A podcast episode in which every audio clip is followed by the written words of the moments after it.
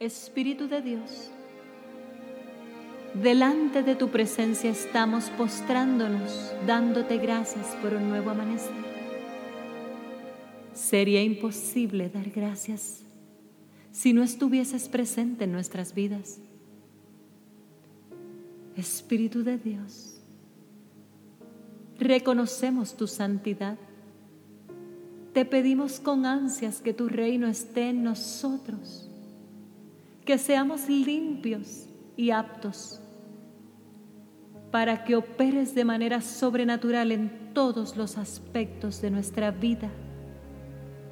Que se haga tu voluntad aquí en nosotros como lo es en tu morada celestial. Afirmamos que tu gracia nos abraza día a día, que tu favor nos corona. Reconocemos que tú eres el proveedor de nuestra mesa y de la mesa de los nuestros. Te pedimos de favor, Espíritu Santo, que eleves nuestras oraciones y nuestras necesidades al Padre. Así nuestros pecados serán limpios y aquellas áreas que aún nosotros desconocemos que no te agradan serán hechas nuevas. Tenemos hambre y sed de tu presencia. Queremos ser hoy mejor que ayer. Queremos ser espejo de luz. Deseamos hacer la diferencia ante un mundo que se hunde en caos, se hunde en enfermedad, en malos comportamientos y en autodestrucción. ¿Cómo detenemos la ola de violencia y de rebeldía en este mundo? Nosotros, tu iglesia, no podemos quedarnos callados ante la injusticia racial, ante el abuso. No podemos quedarnos callados ante el pecado dentro y fuera de tu iglesia. No seremos silentes ante el mal que aqueja a las minorías a nuestro país, a nuestro mundo.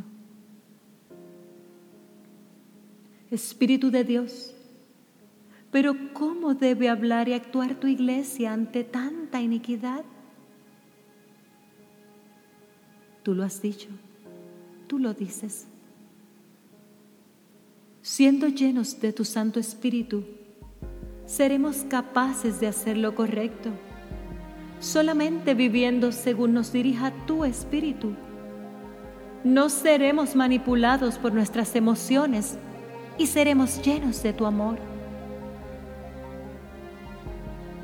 El amor que engendra tu Santo Espíritu nos provoca que regalemos amor sin la intención de recibir nada a cambio. Lo dice tu palabra en Primera de Corintios 13. El amor es sufrido, es benigno. El amor no tiene envidia. El amor no es jactancioso. No se envanece. No hace nada indebido. No busca lo suyo. No se irrita. No guarda rencor. No se goza de la injusticia, mas se goza de la verdad. Todo lo sufre, todo lo cree, todo lo espera, todo lo soporta. El amor nunca deja de ser. Espíritu de Dios, ¿cómo llegamos a tener un amor tan grande? Conociéndote más. Así veremos con claridad el amor de Jesús. Actuaremos correctamente sin darle prioridad a nuestros sentimientos nos conduciremos sin depender de las acciones de los demás, sin depender de las circunstancias. Eso es amor. Y en tu nombre damos gracias. Amén.